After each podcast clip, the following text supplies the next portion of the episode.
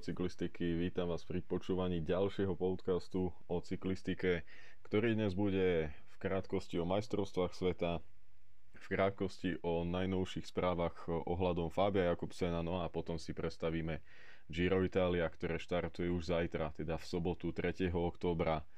No a je to druhá Grand Tour tejto troška pometenej sezóny, už je to takmer týždeň od hromadných pretekov mužov v talianskej Imole, ktoré naozaj nám ukázali veľmi nádhernú a zaujímavú cyklistiku na okruhu, ktorý mal dve náročné výbušné stúpania. Sme videli zaujímavé preteky hlavne v posledných troch okruhoch, kedy sa začalo jazdiť na úplné bomby. Dovtedy to bolo len také nejaké vozenie, vpredu bol únik, e, ktorý mal aj celkom zaujímavý e, náskok, ale všetko to bolo pod kontrolou, peloton išiel úplne v pohodičke, nejakých 34-35, následne 37 km za hodinu a postupne sa zrýchlovalo. Ako už všetci vieme, tak taktika najlepšie vyšla francúzskému týmu, ktorý slávi po dlhých rokoch e, titul majstra sveta. Národný coach Thomas Weckler e, pripravil veľmi dobrú taktiku. Francúzi urobili preteky ťažkými už e, v treťom okruhu od cieľa potom sme videli, že vlastne útočil Pogačar, to bol ďalší kľúčový moment. E, Belgičania museli použiť viacerých e, ľudí, Benota či Velensa už predu na čele, aby e, teda Pogačar nedostal príliš veľkú výhodu. No a všetko toto spôsobilo to, že v tom poslednom stúpaní Čima Galisterna v poslednom okruhu ostali vpredu už len tí najlepší asi. No a postupne tam bol len Roglič, Fanart, Hirschi, Dumoulin sa tam snažil doskočiť, bol tam Filip, Jakob Fuglsang. No a potom sme videli, ako sa to asi aj dalo čakať, podobne ako na Milano Sanremo, či aj tento rok na Tour de France druhej etape Julien Filip proste vycítil správny moment k útoku tesne pred vrcholom kopca, do toho dal svojich 100%, no a nikto na ňo nemal. Tam proste to bolo bez úplného nároku No a Julian Alaphilippe si hneď vybudoval zaujímavý náskok. Skupina za ním bola na limite, tam niektorí špekulovali, že proste mali začať ťahať a podobne, ale Alaphilippe bol o úroveň silnejší ako všetci v tej skupine a on si išiel svoje preteky už potom v zjazde nestratil takmer nič, no a na okruhu už vedel, že bude majstrom sveta a v skupine za ním sa už potom úplne správne začalo taktizovať a šetriť e, silami. Strebro napokon za víťazným Filipom získal Wout van Aert a veľmi zaujímavý súboj sme videli o bronzovú medailu, keď o centimetre porazil 4. kiatkovského mladý Mark Hirschi zo Švajčiarska, čiže Mark Hirschi potvrdil spoločne s Voutom Fanartom, že sú na veľmi dobrej vlne. No ale bol tam jeden silnejší človek a to bol Julien Alaphilippe, ktorý tak e, vo veľmi náročnej sezóne, nielen poznačenej pandémiou a celkovo rozbitému kalendáru pretekov, ale hlavne e, veľmi ťažké to pre ňoho, pretože e, prišiel oca pred Tour de France a čakal dlho na víťazstvo, to prišlo práve na Tour, bol v žltom drese, no a teraz je celá sezóna pre ňoho rozprávková tým, že získal svoj prvý titul majstra sveta a Francúzi žijú cyklistikou a ich hrdina opäť porástol o milové kroky smerom nahor. Čo sa týka výkonu českých a slovenských cyklistov, tak tam sme vpredu nejak nevideli nikoho. Najdlhšie sa udržal v skupine favoritov Jan Hird, no ale odpadol tiež veľmi skoro, no a potom už keď tam vlastne nebol, tak nejak to došiel, prišiel do cieľa 59. s takmer 20 minútovou stratou, na 64. priečke bol Jakub Otruba s 22 minútami, spoločne s ním bol v skupine aj Adam Čoupalík, všetci slovenskí cyklisti a aj Jozef Černý do cieľa nedorazili. Čiže podobne ako v Innsbrucku, ani v roku 2020 na majstrovstvách sveta Slovensko nemalo úspešného pretekára, ktorý by preťal celú čeru na majstrovstvách sveta. V úvode sa snažili uh, jazdci z Dukly, vlastne Čanecký a Tibor skočiť dopredu. Nepodarilo sa im to, vystrelali sa, no a tieto sily im už potom úplne chýbali. Ak sa nemilím, tak nejaký 200 km to bol posledný moment, kedy som tam zbadal nejakého slovenského cyklistu čiže pomerne skoro tam už nikto nebol a tápanie slovenskej cyklistiky tak eh, reálne ďalej pokračuje a prehlbuje sa. Majstrovstvá sveta teda boli veľmi pekné, podľa mňa videli sme počas 4 dní troch rôznych výťazov, keďže Anna van der Bregenová získala zlato ako v časovke, tak aj v individuálnych pretekoch. No a medzi mužmi sa tešia z dúhového dresu Filip Ogana v časovke a Julien Alaphilippe v hromadných pretekoch. Určite patrí veľká poklona Talianom, teda talianským organizátorom, ktorí veľmi rýchlo a promptne zareagovali, zobrali majstrovstva sveta, pripravili parádny okruh, veľmi zaujímavý, s tou čerešničkou na torte, že sa finišovalo na motoristickom okruhu, kde vlastne ako posledný raz sme mohli vidieť pretekať legendárneho Brazílca Ayrtona Senu, ktorý sa tam nešťastne zabil. No a Fakt, Imola bola tento rok veľmi dobrá. Dúfajme, že o rok v Austrálii to všetko prebehne podľa všetkých e, normálnych predpokladov a nejaká situácia to nebude presúvať, nebude to e, ohrozovať. Čiže dúfajme, že posledný raz sme videli nejaké takéto e, šachovanie s termínami a aj s lokalitami pri majstrovstvách sveta. Veľmi dobrá správa prišla z Holandska, respektíve priamo z Instagramu Fabia Jakobsena, ktorý sa prvý raz odhodlal k nejakej komunikácii so svetom, keď pridal fot- fotografiu, kde je odfotený zozadu a pozerá sa na oblohu je tam vlastne lietadlo, ktoré za sebou ťahá nápis, aby sa Fabio dal čo najskôr do poriadku, že mu želajú len to najlepšie. Fábio oznámil, že postupí operáciu tváre, ktorá bude komplexná a mala by viesť e, k dramatickému zlepšeniu tvárovej časti, pretože on utrpel brutálne zlomeniny, prišilo všetky zuby a sú tam aj nejaké akože kozmetické, veľmi zásadné kozmetické e, poranenia tváre, čo je veľmi smutné. Je to mladý chalan a e, želáme mu teda nech tá operácia dopadne dobre. No a práve po tejto prvej operácii príde ďalšia, ktorej najväčšou úlohou budú im zavedenie implantátov do čeluste. To je kvôli tomu, aby potom doktori mohli po nejakej dobe začať e, postupne nasádzať nazad zuby, pretože o všetky v páde na Tour de Pologne prišiel. Takže Fabio Jakobsen e, začal komunikovať, e, takisto spomenul, že ďakuje všetkým zo svojho okolia, ďakuje všetkým doktorom, rodine, spolujazcom a každému, kto na ňo myslel posledné dva mesiace boli pre ňo veľmi ťažké, hlavne aby sa zotavila jeho hlava, ktorá mala ťažký otraz mozgu a bola doudieraná vlastne väčšina tých zranení bola v tvárovej časti a muselo to byť veľmi bolestivé. Čiže Fabiovi takto na diálku držíme palce a sme veľmi radi, že je medzi nami. Konečne prechádzame k tomu, o čom je hlavne tento podcast a to Zajtra začína 103. ročník talianskej Grand Tour Giro Italia. Veľmi netradične až v októbri, kedy naozaj sa to možno bude veľmi podobať tomu jarnému šialenému počasiu alpskému, kedy tam vie nasnežiť, kedy, kedy tam vie byť eh, veľmi chladno a menej sa každý deň úplne počasie, raz je teplo, raz je tam sichravo a jazdci drkocú zubami. Ale je veľmi dobré, že Giro odštartuje že na štarte máme veľmi dobré mená, pripravené sú parádne etapy, či už vrchárske, alebo tie šprinterské, alebo klasikárske, plus 3 časovky, takže my sa máme na čo tešiť. Budú to 3 týždne parádneho pretekania, eh, ktoré vyvrcholia milánskou časovkou a tam spoznáme druhého víťaza Grand Tour tohto ročnej sezóny.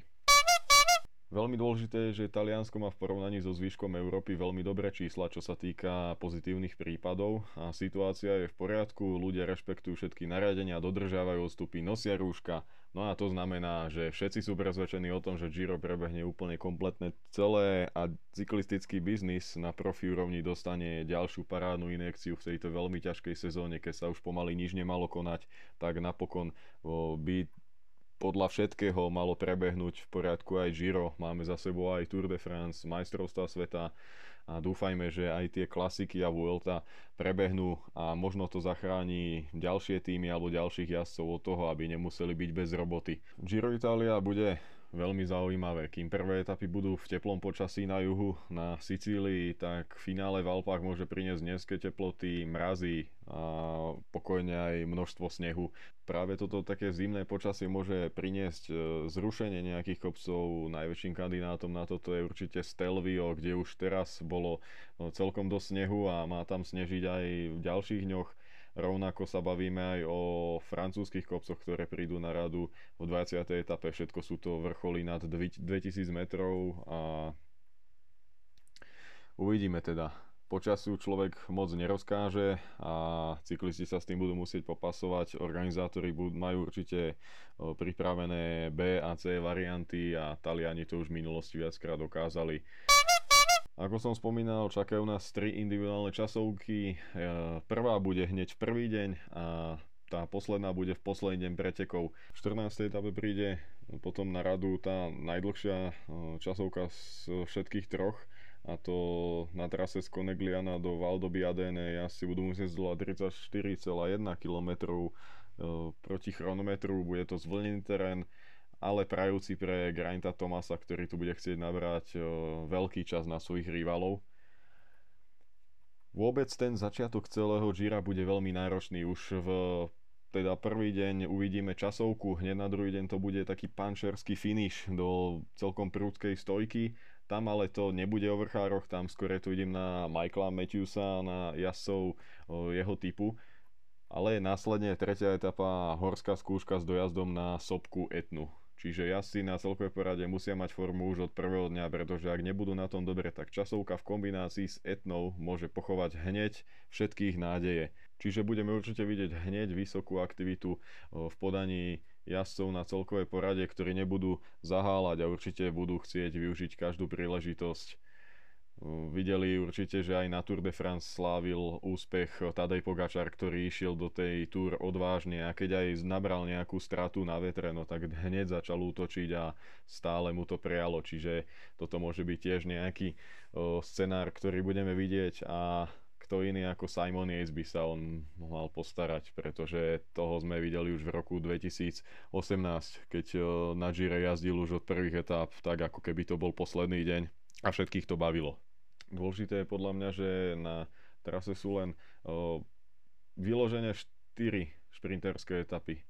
Sú tam potom nejaké, kde je v strede etapy stúpanie druhej kategórie, ale a vieme, ako to môže dopadnúť. Stačí, že jeden tým tam pôjde alebo bude únik jazdiť ostrejšie a šprintery to už neprelezú, ale vyloženie len 4 šprinterské etapy. Prvý týždeň môže byť teda šprinterský, ale zvolený terén pre klasikárom.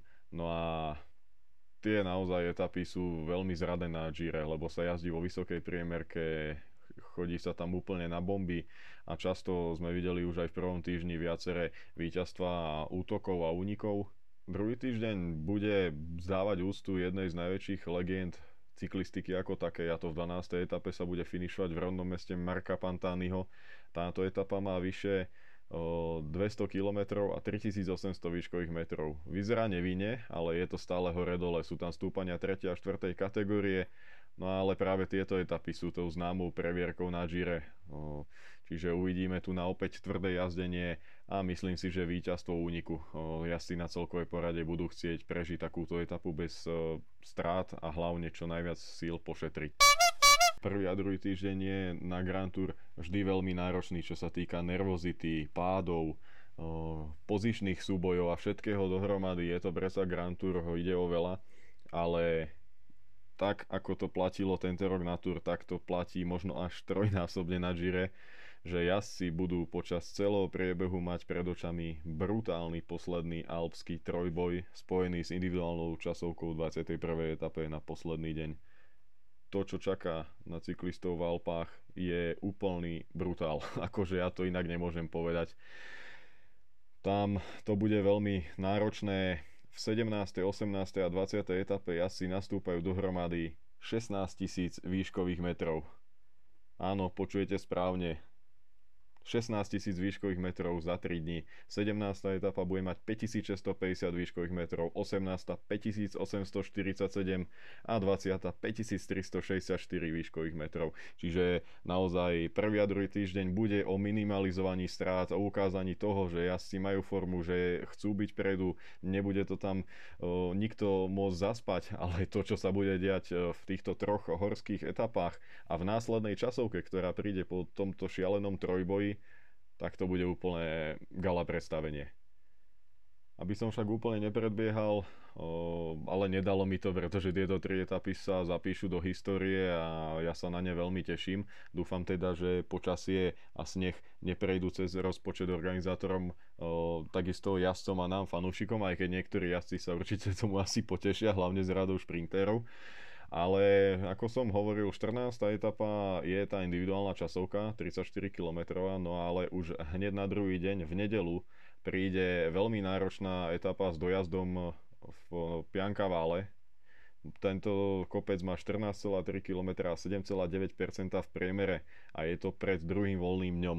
A ako všetci dobre viete, časovka taká náročná v kombinácii s brutálnou horskou etapou vedia robiť škodu.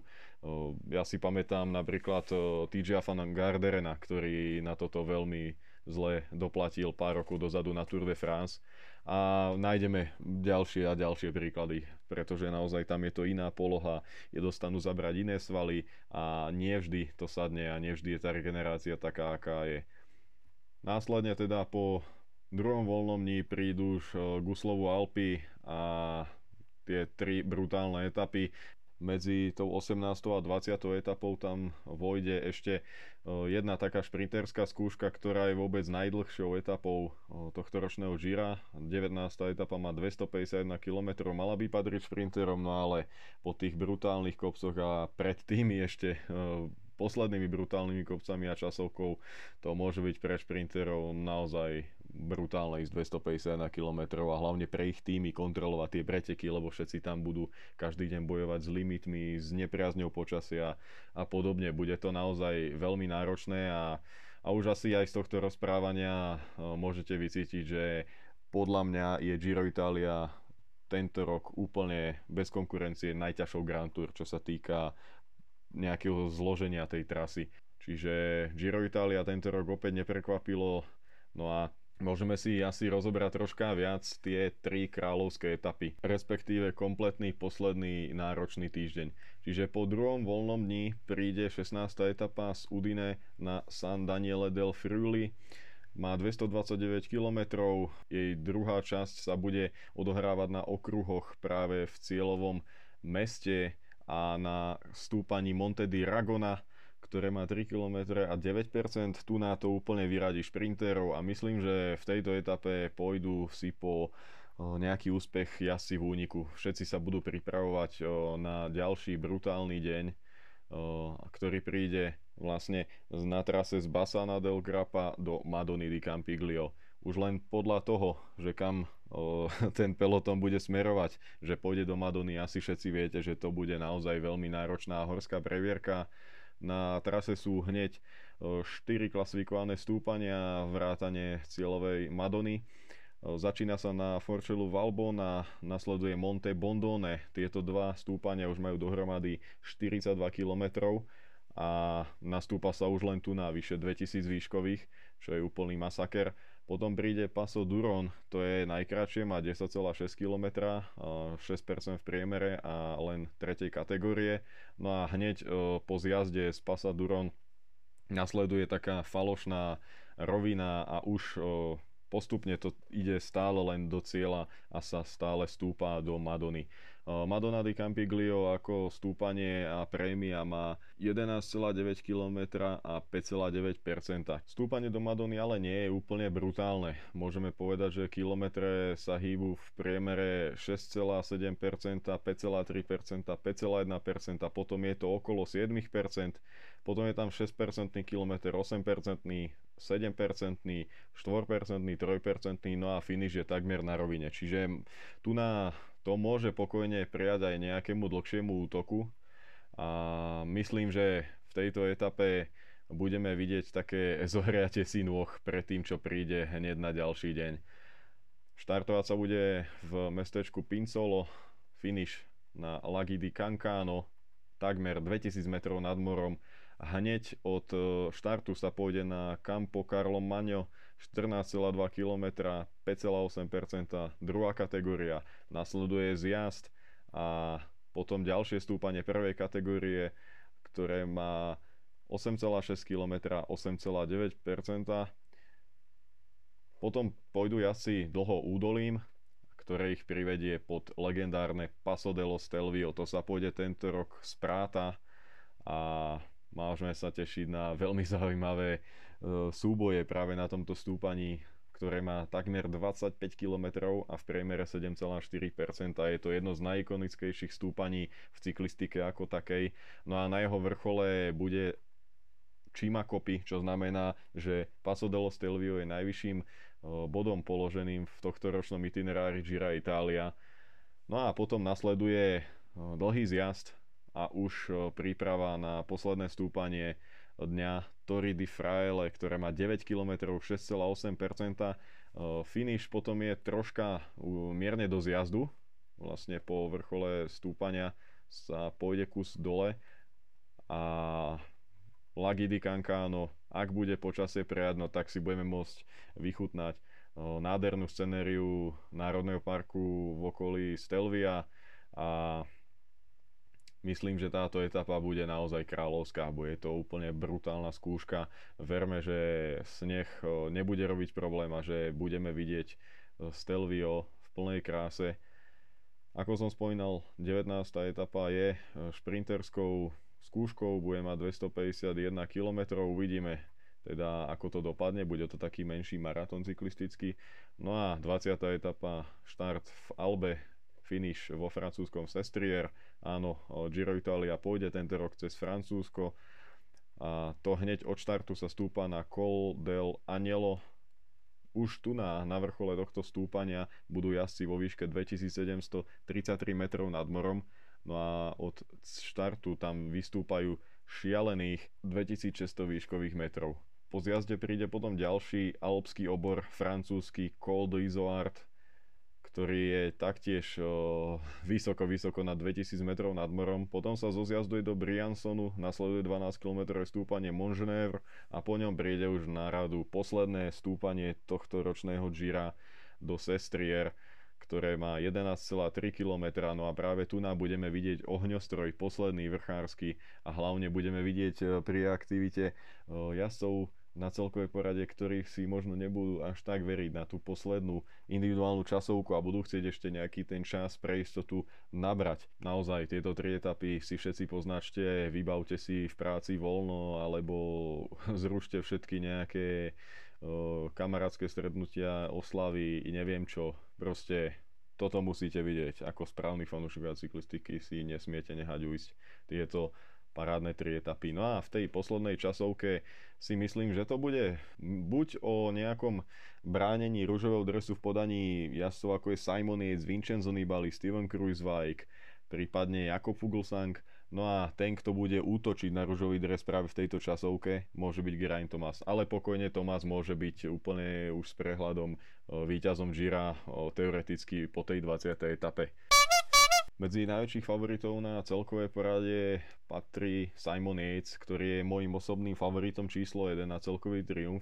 No a Simon má s Girom nedokončenú prácu. V roku 2018 tu na vyhral 3 etapy, jazdil veľmi dobre, bol v rúžovom drese a viedol ešte dokonca pre štartom 19.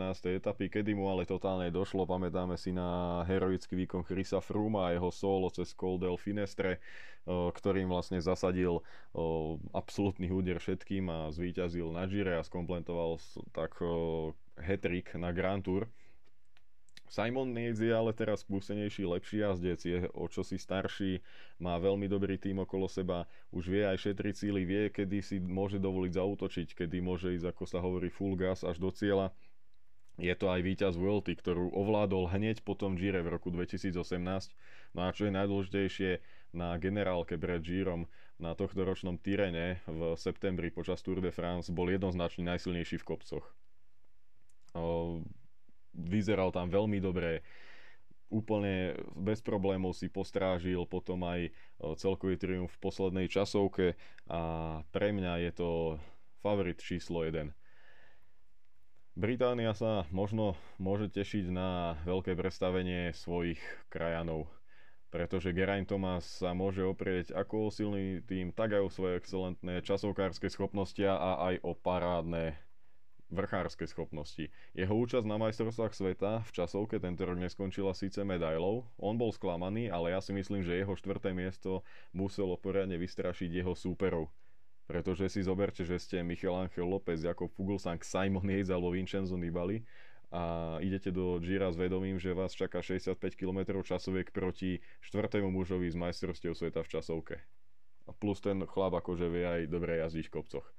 Čiže Geraint Thomas myslím, že má také momentum na svojej strane a hneď v prvý deň môže už začať teda naberať nejaký ten náskok na svoje konto. A vôbec by som sa nečudol, ak by v týchto troch časovkách nadišiel na svojich súperov viac ako 3 minúty. No a netreba zabúdať, že G, ako sa mu prezýva, je víťaz Tour de France z predminulého roka, no a vtedy v kopcoch lietal, nemal žiaden slabý moment, no a hlavne je to sympatiak a skúsený borec, ktorému ja osobne prajem. Mne on vôbec iného sú nevadí. No a naozaj, tie jeho časovky môžu byť kľúčové.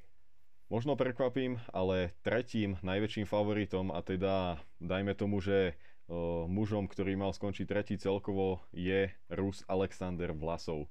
Áno, je v týme s Fuglsangom a Lópezom, ktorí sú asi teda troška lepší možno dlhodobo, ale zoberme si, že Dan Fuglsang skončil len raz v top 10 Grand Tour a to bol 7 v roku 2013 na Tour de France a López prichádza na Giro po veľmi ťažkej Tour de France, kde mu došlo v poslednej časovke. Stratil tam nielen tretie miesto, ale prepadol sa až na 6. miesto celkovo, no ale tu nám má hneď 65 km časoviek. Vlasov je skvelý vrchár, je to ďalší mladík z tej novej vlny, ktorá sa prirutila do svetového polotónu a myslím, že bude najväčším prekvapením pretekov. Vlasov ukazuje túto sezónu, že patrí medzi absolútne najlepších vrchárov svetového polotónu. Potvrdil to aj na Tyrene, kde skončil 5. celkovo. Bol tam 3 razy v desiatke, ani v tej časovke to nebolo úplne úbohé. Za zmienku stojí aj jeho parádne víťazstvo na jednorazovke Momentu Denivel Challenge bol to druhý ročných týchto pretekov s dojazdom na slávny Mont Ventu, kde zvíťazil pred Richim Portom, Gilame Martánom, Pierom Latúrom, Fabio Marom, Heroldom Techádom. Porazil tam aj Quintánu, Jesusa Eradu a ďalších výborných vrchárov, čiže Alexander Vlasov patrí medzi top, top elitu vrchársku. Stále má len 24 rokov, a je to naozaj veľmi zaujímavý jazdec, ktorý bol tretí na Lombardii, štvrtý na Grand Piemonte a vyhral Giro del Emilia. Čiže Alexander Vlasov je man to watch. Spomenul som jeho oboch tímových kolegov, na ktorých určite netreba zabúdať. Fuglsang aj López majú parádne schopnosti, sú to veľmi dobrí jazdci. Fuglsang eh, je posledné dva roky jedným z najlepších klasikárov a stále je to veľmi dobrý vrchár, čiže určite ich ani nevyrazujem z nejakého boja o top 10 či top 5. Pokojne sa môže stať, že jeden z nich bude veľmi vysoko. Ale talianskí tifosi sa určite tešia na Vincenza Nibaliho z Trek Segafredo. Toho netreba poseňovať. Na Tyrene síce nič moc nenajazdil, na majstrovstvách sveta mu to nevyšlo podľa predstav na domácej pôde, ale vieme, že sa na svoj vrchol on dokáže prepraviť geniálne. Celý trek je postavený na ňo, inú úlohu tento tým na Gire nemá ani nebude mať a len sa starať o svojho žraloka z Mesiny, kde sa bude dať a pomáhať mu. Vincenzo je určite kandidát na pódium a myslím, že toto môže byť vôbec jeho posledná šanca, nejaká reálna na výrazný úspech v celkovom poradí. Predsa aj Vincenzo je nestarnúci, je to jazdiaca legenda tohto športu a keď si zoberieme, že má 35 rokov už teraz, tak vlastne v novembri bude mať 36 a porovnáme si to napríklad s Albertom Contadorom, ktorý podobne prišiel na koniec e, kariéry do treku, tak ten vlastne končil v treku ako 34 ročný. O, tam je to akože celkom dosť podobné, ale Vincenzo je Vincenzo, na domácej trati býva veľmi silný, je to parádny zjazdar nevadí mu ani jazdiť v zlých e, poveternostných podmienkach. Spomíname si na jeho heroické výkony v roku 2013 na Gire, kedy vyhral v Chumelici predposlednú etapu s dojazdom pod Trečí Medy Lavaredo. A ja myslím, že ak budú veľmi ťažké podmienky, budú veľmi náročné zjazdy, e, kde budú jazdci zmrznutí, tak práve tu na Vincenzo Nibali nemá konkurenciu a tu na môže on získať e, v týchto veľmi zlých a neprajných podmienkach. Kto nemá dobré spomienky na Vincenza Nibaliho z Gira? Určite Steven Krajzak z Jumbo Visma, pretože ten prišiel vtedy o celkový triumf, dá sa povedať. Bol jednoznačne najsilnejší. Bavíme sa v roku 2016. Vtedy bol v ružovom drese, ale Nibali ho dostal v jednom zo zjazdov pod neskutočný tlak a v jednej z lavotočivých zákrut to Krujzvák nezvládol a napálil to v plnej rýchlosti do snežnej steny a po tomto páde bol nutený odstúpiť. Krujzvák je solidný vrchár a aj v časovke to nie je úplne bezradné z jeho strany. No a nezabúdajme, že v Lani skončil tretí celkovo na Tour de France. Tento rok mu Tour nevyšla, mal byť v tom parádnom vláčiku Jamba, eh, ale eh, na Dauphine si poranil rameno, no získal v tom, že na Giro ide ako neohrozený jediný líder svojho týmu. Eh, takisto sa môže oprieť o veľmi zaujímavú podporu svojich kolegov. Jumbo ide aj na Giro s dobrým týmom, no a patrí medzi tých najväčších favoritov. Zabúdať určite nesmieme ani na duo zbory Rafal Majka a Patrik Konrad. Hlavne polský cyklista v minulosti na Gire vždy skvele jazdil. Poznáme, že je veľmi dobrým vrchárom a ak dokáže byť podobne konzistentný ako bol v minulých e, edíciách Gira, keď sa tu predstavil, tak e, Rafal Majka pokojne môže nejakým štýlom vyskákať aj na pódium. Veď človek, ktorý už bol raz na pódiu na Vuelte, a ktorý skončil na žíre opakovane v top 10 a na Grand Tour predvádza solidné výkony, má na to vždy podľa mňa. Keď sa len pozrieme, v Lani išiel dve Grand Tour, na Gire World skončil 6. V roku 2016 bol na Gire 5. V 2015 bol na Vuelte 3. V 2014 bol na Gire 6. A rok predtým 7. Čiže Rafal Majka naozaj patrí tiež medzi tých najlepších ľudí, ktorí sú v súčasnom pelotóne Gira. A myslím, že svoju formu má veľmi dobrú. Je to celkovo tretí muž na Adriatika, kde bol druhý a tretí v najťažších etapách. Čo si stratil časovke, kde ho preskočil Geraint Thomas, ale bolo to na úrovni ostatných jazdcov na celkové poradie. Čiže ja som zvedavý na výkony tohto polského cyklistu. A aby sme to nejak skompletizovali, tak o prenik do top 10 sa určite bude snažiť Wilko Kelderman a Sam Omen zo Sunwebu, Louis Mentie z NTT, Dario Cataldo z Movistaru či Karl Fredrik Hagen z Lota. A nakoniec som si na schvál nehal dvojičku Dekeniku Quickstep a to nevyspytateľného Taliana Fausta Masnádu, ktorý po pôsobení v prokontinentálnom leveli prišiel do Dekeniku do Voltúru a na domácej Grand Tour mu určite narastú krídla. No a hlavne som zdavý na mladúčkeho Portugalsa Joa Almeidu, ktorý tento rok na každom etapáku dokázal naháňať top vrchárov sveta.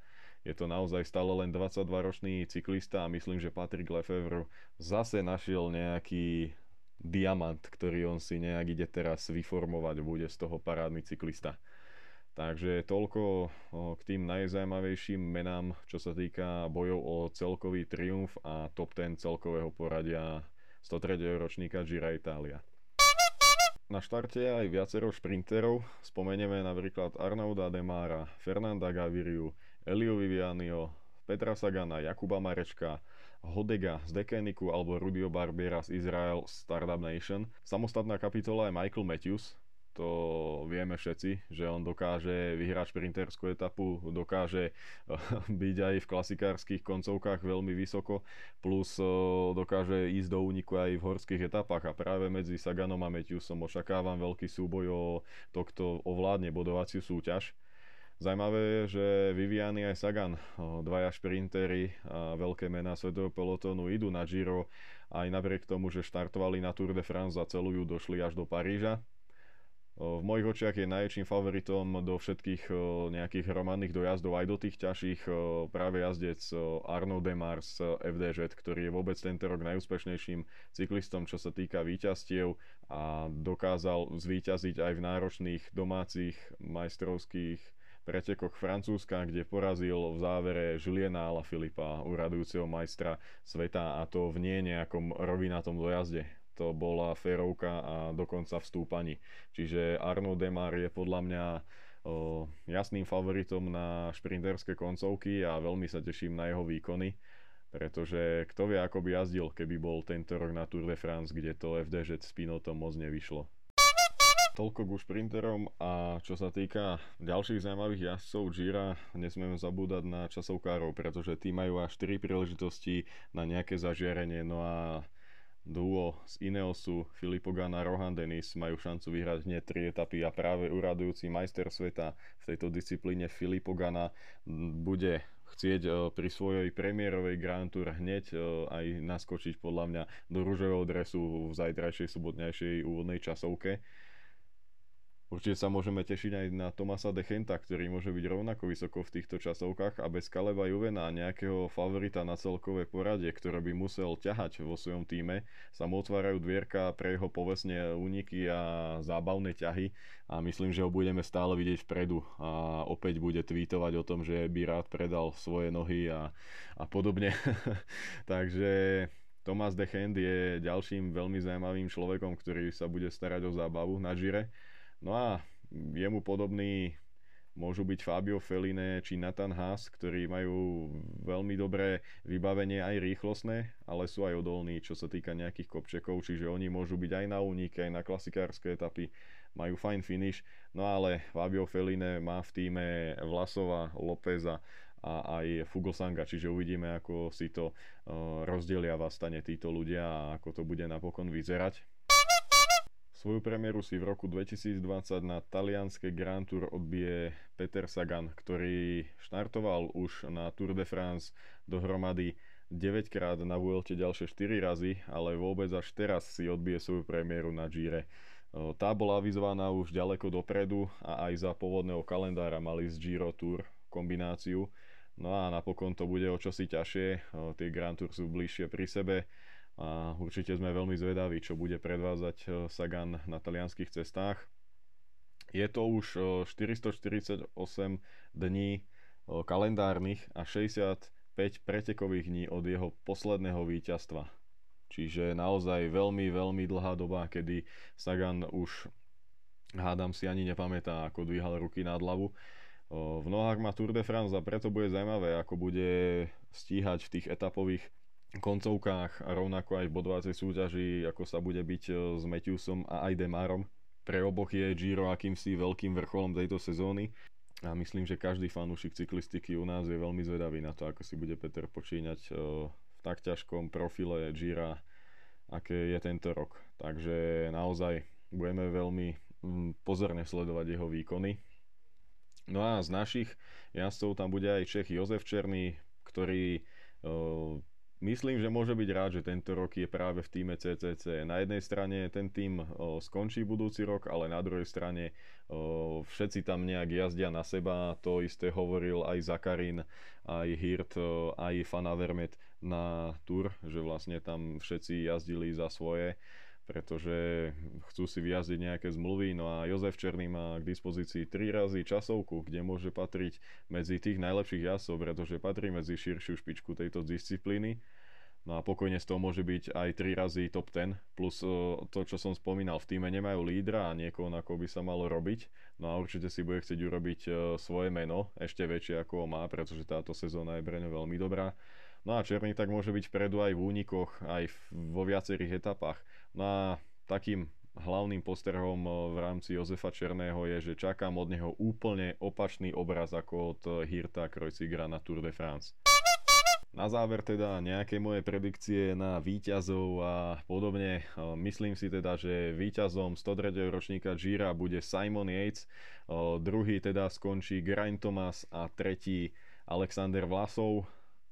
Pri svojej premiére si oblečie ružový dres v prvý deň Filippo Gana, ktorý vyhrá úvodnú časovku, ale následne budeme vidieť rozdielných výťazov časovky v 14. a 21. etape. A Šprintom bude dominovať Arnaud Demar, ale bodovaciu súťaž ovládne Michael Matthews, ktorý potvrdí svoje komplexné kvality. No a poslednou predpovedou je, že sa žiaľ nedočkáme Stelvia a bude musieť byť vyradené. A rovnako sa obávam aj 20. etapy, pretože Coldel, Anelo a Izoard sú vysoko na 2000 metrov a v Alpách má snežiť už od 10. oktobra celkom výdatne. To určite poteší všetkých lyžiarov a ski alpinistov, ale myslím, že cyklistov ani moc nie. Jedine tých šprinterov. Čo vieme, tak ak Stelvio sa nepôjde, tak by sa malo ísť Mortirolo, ktoré je známe svojimi šialenými sklonmi. Tento rok ale z tej v úvodzovkách ľahšej strany, ale stále je to ako ísť e, hore strechou u babky na dedine, čiže bude to stále veľmi náročné. Čo kto dať no? Giro Italia je veľmi charizmatická Grand Tour a určite sa všetci môžeme tešiť na 3 týždne parádnych pretekov, ktoré nám prinesú veľa prekvapení. Znova objavíme nové cyklistické mená, ako tomu bolo na Tour de France, keď uh, sme zbadali naozaj, že uh, tá plejada mladých cyklistov letí strmo nahor. Težme sa z toho, že aj napriek pandémii a napriek tomu, čo sa vo svete deje, môžeme sa tešiť na to, že druhá Grand Tour začína. Takže po Vivle Forza Giro.